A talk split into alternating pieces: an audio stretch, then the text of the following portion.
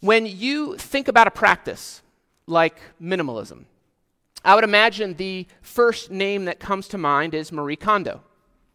Her KonMari method of organizing uh, became mainstream and even reached, you know, that pinnacle of, of uh, cultural um, relics of uh, having her own Netflix series, Tidying Up with Marie Kondo. And her method, if you have not heard of her, was to help people declutter their homes by categories as opposed to location. Instead of, you know, going into your dining room and say, let's take care of all this. It, it, instead, it was, hey, let's look at all the books that we have and figure out how we're going to declutter. And the golden piece of wisdom for her was keep only those things that spark, speak to the heart, and discard any item that no longer sparks joy. Now, I'm a little bit of a hoarder. If you ask my wife, I need this kind of um, th- this type of uh, encouragement because I am. We we had a cleanup day here on Friday, and I'm just like, I don't know, should we throw it out? Should we not? And we had you know Craig and John and others like, if you even have to ask that question, just get rid of it. I haven't used it in the time that we've been here as a church. We don't need it. So, M- Marie Kondo, some of you may have seen, she was in the news recently in the last few weeks because after the birth of her third child, she uh, shared that she is no longer practicing in the daily habit of, of uh, tidying up, but has learned to find peace with the mess of her home. And I just know from, her com- from the comments that I saw, there was this like collective, like, like feeling of validation, right? That finally, those of us, you know, with, with especially young kids, I mean, it's just difficult in general, but especially with young kids, finding that daily slog to keep a tidy house, we're like, all right, finally, like she gets it. Right? That daily habit of trying to declutter and for it to stay tidy is exhausting. Now, while this was a cultural and is a cultural phenomenon that was recently popular, this topic is something that communities of faith have adopted for centuries, for generations. Right, for centuries, the church has taught the spir- spiritual benefits of a discipline called simplicity. So this morning we are continuing, this is week five of 12, through our series through Richard Foster's book called Celebration of Disciplines. Simplicity, as we look at it this week, is not the same thing as these cultural trends that I referred earlier. It's not the KonMari method. Because it's not just about keeping a tidy house or a neat workspace. But as with all the disciplines that we have been studying and we will continue to look at, the goal is transformation for your soul. Right? If you follow blogs, right, I know a popular one that, that my wife had read at times was a blog called Becoming Minimalist. But the focus of these teachings is almost exclusively on these exterior behaviors. It's about forming habits, forming patterns of life. Now, that, that goal is not bad, but I'd suggest that it is inadequate. It's a superficial change of behaviors. Simplicity is an inward reality that reflects and results in an outward lifestyle. Richard Foster argues that you cannot have one without the other. If we focus on just the outward change without seeing the inward transformation, we're going to begin to navigate down a path of legalism. You know, we can see how this thought process has manifested itself in our lives just beyond the possessions that we desire we might start to realize that simplicity also might affect the, the status that we strive for or the way that we talk to people. An inward simplicity might help us become, yes, more generous people with our things, encouraging us to loosen our fists on our belongings, but it also might mean that we speak more truthfully, more honestly to others. Well, Richard Foster defines simplicity in this way he says simplicity is the reorienting of our lives so that possessions can be genuinely enjoyed without destroying us. Simplicity involves a heart and lifestyle change that yields joy of stuff, but without that corrupting nature that possessions can have on us. It's about freedom, but this has to begin Again, gonna, you're going to hear this a number of times this morning. It has to begin with our interior lives. Foster says, and I quote, because we lack a divine center, our need for security has led us into an insane attachment to things. Now, I've got to say, this is a difficult discipline. Especially in our modern age, we, have the, we live in this age of advertising. We're constantly comparing ourselves, keeping up with the Joneses or keeping up with the Kardashians, that we are so prone to getting caught up in the winds of society at large. Because we're told that to be behind in fashion, to be behind in technology, is grievous to our very identity. So we strive to keep up with whatever appearance uh, we can muster. Arthur Gish puts it this way he says, We buy things that we do not want to impress people we do not like. The encouragement that comes from Foster is this that it is time that we awaken to the fact that conformity to a sick society is to be sick. Think about Jesus' teaching in his parable of the dishonest servant. Jesus lists wealth, what he calls mammon, as a rival God to Yahweh. He says it is impossible to serve both masters. So this morning, what I'd like us to do is, is kind of take a dive into cultivating, you know, this attitude of gratitude in us. How can we learn to practice this freedom that comes from simplicity? So I have kind of three vignettes, if you will, that I want to move through. First, I want to give just a little bit of scripture background to what the Bible says about the topic. Then we're going to focus on the inward practice of simplicity which has to be first in our lives. And then we'll conclude with some examples, some recommendations of outward behaviors, some places to start, if you will. So the Bible does talk a lot about wealth, it talks a lot about possessions. And not always, it, it talks in ways in which we don't understand that. We, we kind of take for things that we take for granted that the Bible actually speaks contrary to. For example, in American democracy, we believe in the right for individuals to hold private property. That is a kind of a benchmark of our Constitution. But this is actually something I would argue the Bible takes some issue with. The Bible would say there is no absolute right to private property, that the world is God's alone. Leviticus 25, 23 puts it this way it says, The land shall not be sold in perpetuity. Right? You cannot sell a piece of land and then whoever has it holds it forever. It continues, For the land is mine, for you are strangers and sojourners with me kind of changes our perspective if we see ourselves as strangers or foreigners in the land, that it's actually God's. So something we take for granted in our Constitution is not su- supported biblically. Right? Beyond just as citizens of our nation, as followers of Jesus Christ, this should shape the ways that we live, how we view the things that we own. Another passage that is closer to the realm of simplicity is the 10th commandment. Both you have kind of two lists of these 10 commandments. One is Exodus 20, one is Deuteronomy 5. And we're told not to covet anything that our neighbor has, kind of like envy. This pushes back against this natural feeling that we struggle with, this inner lust to have. Positively speaking, it's saying I should be content with what God has given me and not feel drawn to go after my neighbor's goods. Let's point to Matthew 19, verses 16 to 22. Jesus uh, if you grew up in the church, you've probably heard the story. He encounters a wealthy individual who is looking to enter into God's kingdom, right? How do, what do I have to do to have eternal life? Jesus' response to him at the end is give everything you have and sell everything you have and give it to the poor. Verse 22 tells us that when the young man heard this, he went away sorrowful because he had great possession. Now, in an affluent society, we should think very carefully about how we interpret this passage. Was it meant to be a universal command for everyone?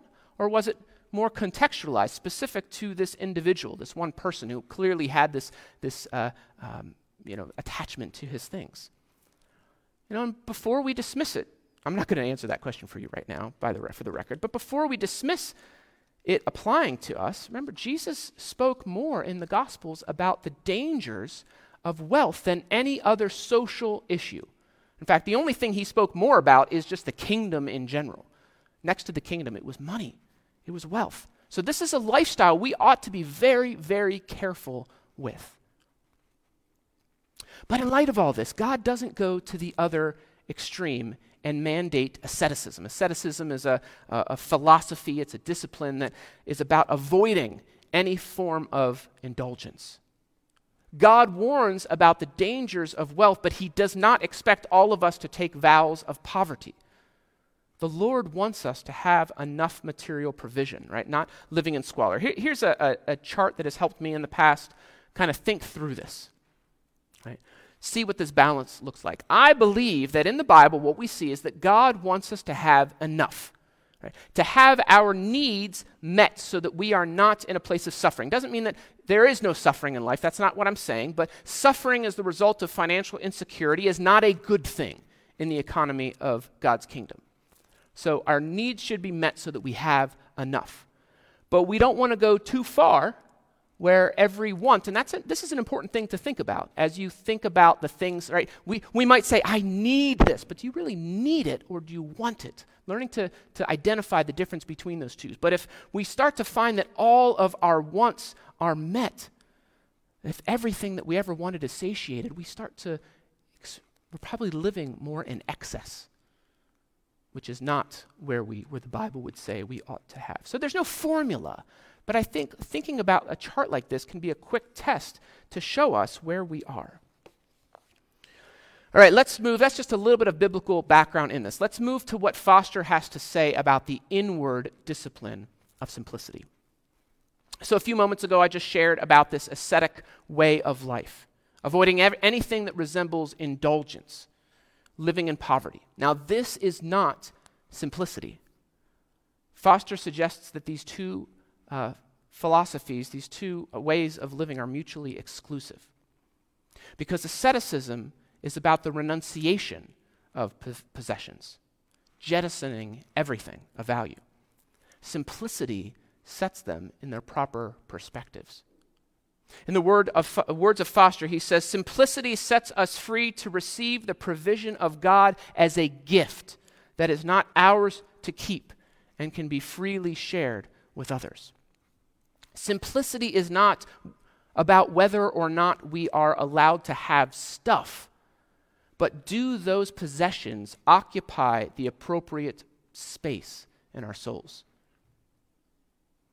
Now, as we think about simplicity, right, as we, uh, I shared the very first week that Foster breaks his disciplines into three sections, three groups of four.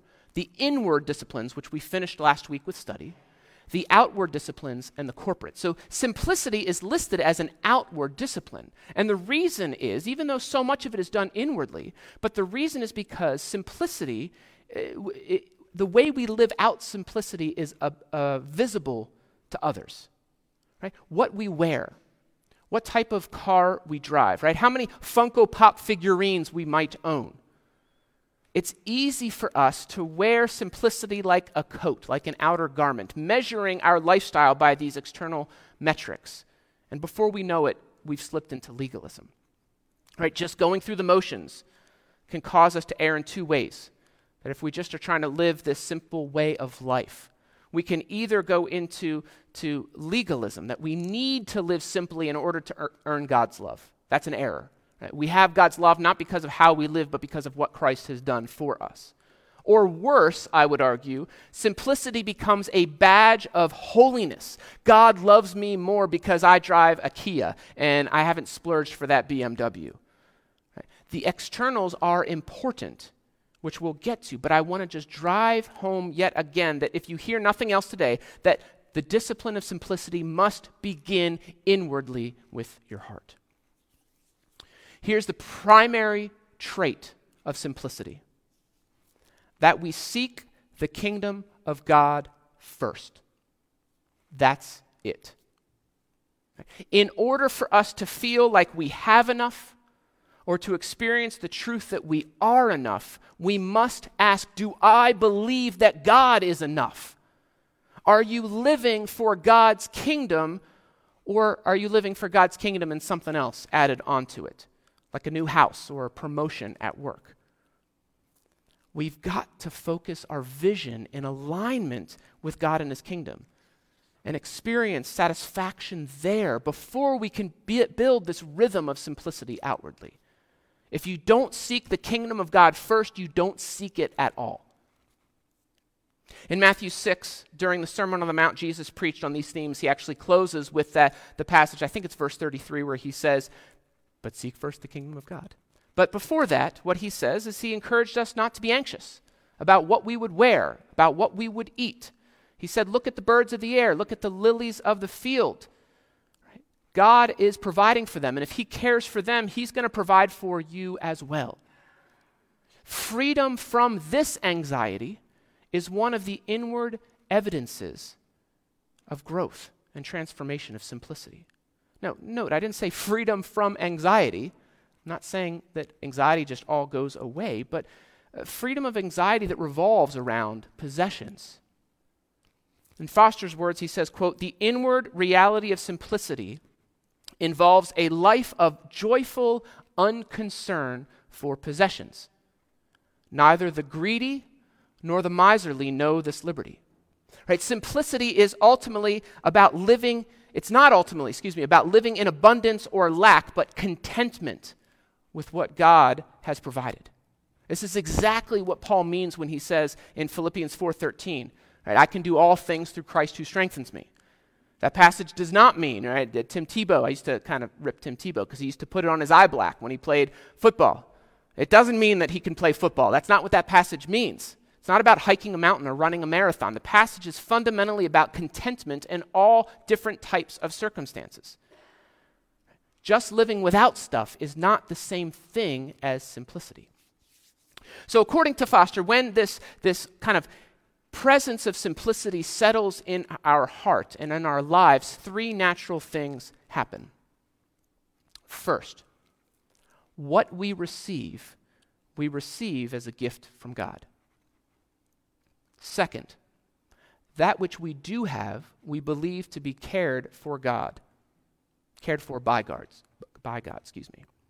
And lastly, those goods that we possess are available to others. This is the inward attitude of simplicity. Let me say them again. First, that everything we receive, we acknowledge is a gift from God. Second, that what we have is cared for by God. And lastly, that these goods are available and shared with others. Now, I got to tell you, friends, this is something that I fail at daily, quite possibly on all of these counts. Let me share my guess as to what is more typical in our experience with those three. So, contrary to the first principle, I don't receive everything as gifts from God, but I make assumptions that it's mine because I earned it. You know, have you ever seen Lord of the Rings film, I feel like every month, at least once a month, I got to have a Lord of the Rings reference. Right? You got Gollum, who, sorry if you haven't seen it, but it, it's, he, he's, he's got this ring that he kind of found by happenstance, and it corrupts him. And, and he, he, you know, he says, It's mine, my own, my precious. Right? It's, it's his. It doesn't matter that it was just dumb luck that he found it, or it, it wasn't dumb luck, because Tolkien has a very kind of higher power uh, framework worldview that he has in there. But the truth is, when we go, we probably there's something you can think of that you've gone down this path where you said, I earned it, it's mine. It's really important when we have that for us to repent of it, to turn away from it and return to God. Right? When God was preparing the Hebrew people to go into the promised land, this is in the book of Deuteronomy, so they're about to conquer it, really by no uh, effort of their own. Yeah, they, they fought their battles, but they acknowledged that God was the one that was going before them fighting those battles. But he says this in Deuteronomy 8:17. He says, "Beware lest you say in your heart, my power and the might of my hand have gotten me this wealth." God's reminder was, you were given this as a gift. Make sure you recognize this. Whether we would care to acknowledge it or not, we're all dependent on God, even in our work where we earn a living. Even that is a gift of God. It's not ultimately our own doing. On the second point, we often fail. Instead of trusting God to care for what we possess, we believe that we've got to be the ones to protect it. Now, I'm not talking about taking common sense precautions, right? Lock your home, lock your vehicles, right? It's, you know, I live here, right here on McClure Avenue, and it's very common that if you leave your car unlocked, that there will be someone, adults or kids, rifling through your stuff. So, right, I'm not talking about normal precautions. But when we act out of our anxiety, we ignore the provision of God and assume that we are the only guardians of what we own.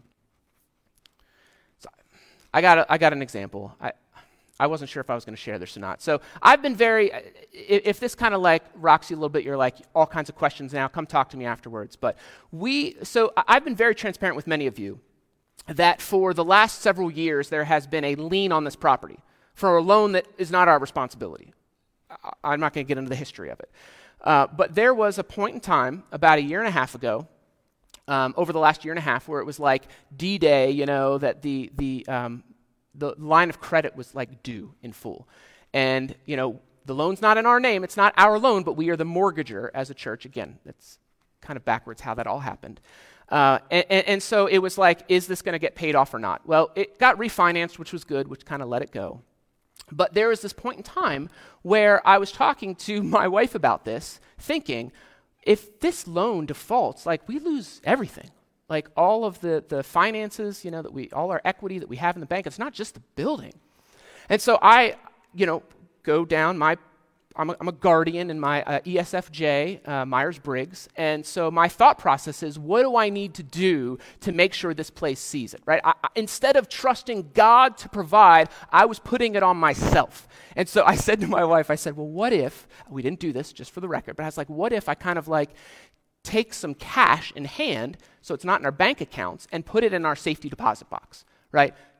Several thousand dollars, so that if something, if the worst were to happen, we have seed money that we can kind of continue as a church. My wife was like, Do you hear yourself right now? Right? Like, you're talking, I mean, it's not fraud, it's not embezzlement, but you're talking about like taking cash and putting it in our safety deposit box like you're the mob or something, you know? And, and it was like, it was a light bulb for me that I was able to say, you know what, God, this is an opportunity us for, for us to go, as a church, go all in for you. The, for the last year and a half, every payment has been made, as far as I know. We're, so we've got eight and a half years left. Um, it's been made. Do I trust God to take care of us, or do I feel? I think that just was a perfect example in my life where it's like, I've got to be the one in control of the reins. This is something that's outside of my, hand, my hands. So, anyway, I hope that's a little bit of an aside. I hope that makes sense as, as an example of what it might look like to have this anxiety where you feel like I've got to be the arbiter of this. Now, lastly, contrary to the freedom of simplicity, the final way we're prone to live is by hoarding our stuff for ourselves. Right? It's so easy to tightly grip our possessions and prevent them from being accessible to others. And this dysfunction often stems from a disconnect in item number one, where we think that we're the only ones solely responsible for attaining it. All right? If it's all mine, then I'm not under any obligation or requirement to share it with others. But if we view that all that we have is actually a gift of God, if it's all by grace that we've received it, then it's not fully ours to determine how to use it. I know in my life there's anxiety about fear for tomorrow. Like, what if I open my home or I lend something out and it gets broken? What if I share my resources and there aren't enough left for my family? Those are honest, those are valid questions. But when we see the vast generosity of God, it should help us reorient our lives, right? Reorient our focus to loosen that grip of our stuff. Do, do you ever read through a, a, a book and read a quote and you're just kind of like, oof, like you just feel like you got sucker punched by it. Listen to what Richard Foster says regarding this. He says, If our goods are not available to the community when it is clearly right and good, then they are stolen goods. And that one, man, when I read that, that brought the prick of conviction to me. If we don't share our possessions when it is the right thing to do, we might as well consider those things stolen. So to recap how we got here, we've got to first seek God's kingdom. We receive what we possess as a gift, trusting God to care for them and being a people that are generous with others. Right? That is the inward attitude of simplicity. And when we find that we're not aligning with that, we ought to go to repentance.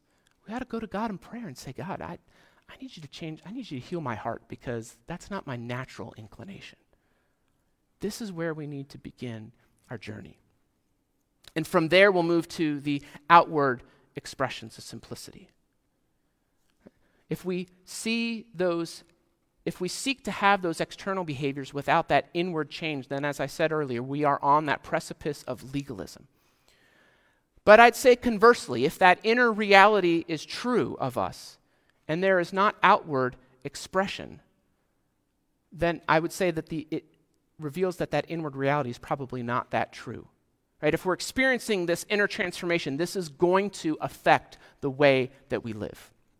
So, to begin to wrap up, I want to give you some concrete pictures of what external simplicity can look like. And they all come right out of, of Foster's book, um, his chapter on simplicity, and they're not exhaustive. The goal of them is meant to be a starting point. You know, that phrase to prime the pump, to get you thinking about this, so that you can dream, you can explore what this discipline might look like in your own life. And so there's 10 suggestions. And here's what I'd encourage you to do. If one or two of them kind of piques your interest, we've got notepads with our old logo, but still notepads in the pews, you know, feel free to jot them down uh, and, and, take them with you so that you can kind of con- find ways to put them in practice over the next coming weeks. So here you go. One, buy things for usefulness, their usefulness, instead of status. Right? Buy things because of their usefulness instead of what they communicate to others. For example, there is a trend right now. Uh, we're moving more and more towards electric vehicles. So let's just say you're in the market for an electric car, right? What's the difference between buying an electric Toyota versus a Tesla? Oof, everybody wants a Tesla. They're, they're, they look real nice. Right? Are you willing to pay more just because it's like a trendy brand? And others might think better of you because you've got a Tesla. Right? You could consider this with your clothing. John Mark Comer, phenomenal book. It's a real easy read called uh, his book, The Ruthless Elimination of Hurry. Which, man, we, I know I, I need to read that like annually, probably weekly, but that's a whole other thing. But he describes in this book how he downsized his wardrobe. He said he went through his closet and he only kept six outfits per season. And then after a year of doing this, he's like, I don't need six outfits. He downsized to three outfits per season.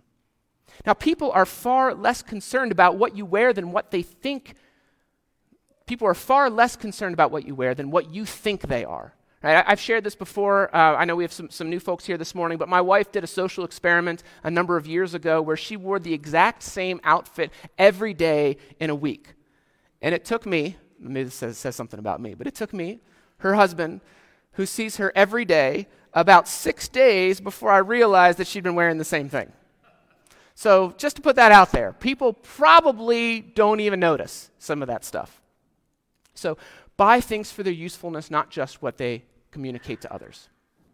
Two is this reject anything that is producing an addiction in you. This could be in the realm of food. Maybe you have a tendency to overconsume alcohol or rely too much on caffeine, right? You can't start the day without that cup of coffee. One of the silent addictions that we usually don't think about is added sugars. I've shared this before. There's a, a, really good book called The Hacking of the American Mind, which describes the food industries and their desire to put added sugar, right? Because it tantalizes your taste buds and it produces dopamine in your brain, and so you desire more and more and more of it. Maybe you need to reject television video games, collectibles, like comic books. Right? Simplicity is not just about having less stuff, but it's about a lifestyle of freedom. Freedom means that you should not be beholden to something else. That's two. Reject anything that's producing an addiction in you. Three, develop the habit of giving things away. I think that's pretty self explanatory. You, you, you got to like loosen your grip if you're willing to give stuff away. Foster describes a Christmas where instead of buying new gifts for his family and friends, he found items that he treasured, that he loved, and he gave them as gifts of love to others. We'll keep going. Four, reject the allure of modern gadgetry. It's kind of an antiquated word, but in other words, reject the need to have all the newest technology. You do not need to have a new iPhone every two years. I know the phone carriers make you think that you do, but you don't. Just because, in fact, Austin is still using an iPhone 7 right now. Uh, so there you go. I don't know how many years that would be. Just because something promises to save you time, promises to make life easier, does not mean that it will deliver on those promises. All right. Uh, five, learn to enjoy things without owning them. Places like Pittsburgh, we've got plenty of public spaces, we've got parks, we've got libraries, right? You can become a patron of the toy lending library in Shadyside. Just as an example, I, I really wanted to read this um, fiction series called The Wingfeather Saga by Andrew Peterson, and our local library didn't have it. So I bought them. I bought all four of them so that after I read it, I could donate it to the library so that others could have access to really good fantasy literature. All right, six, develop a deeper appreciation for creation. I'm not going to say more about this. I talked uh, pretty extensively about creation in both the messages on meditation and study. So we're going to keep going. Sorry if you're writing and I didn't give you enough time. Seven, look with healthy skepticism at all buy now, pay later schemes. Credit card companies are not your friend. Let me say that again. Credit card companies do not have your best interest in mind. The Bible has a lot to say about the lending of money, especially charging interest to it, what they call u- usury. I think I'm pronouncing that right. Spoiler alert God is not real favorable towards it.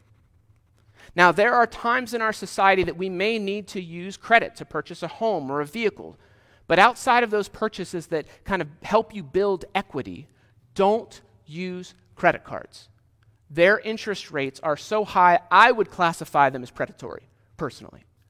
Now, I, I will put a little asterisk on that comment, right, because I don't want to come across as a hypocrite whenever I talk in another sermon about using a credit card. Our family does use a credit card for a lot of purchases, grocery, gasoline, things like that.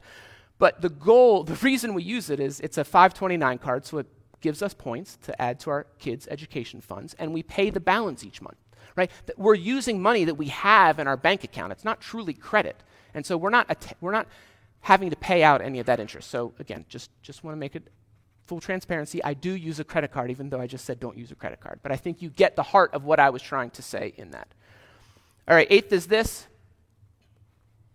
obey Jesus' instructions about plain, honest speech. Now, I know this one might seem a little bit of place on a talk about simplicity because we often think of simplicity as it pertains to possessions. But simplicity often has to do with how we believe others view us.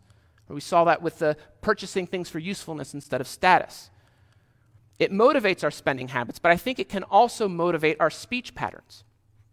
Jesus said in Matthew 5:37, "Let what you say be simply yes or no.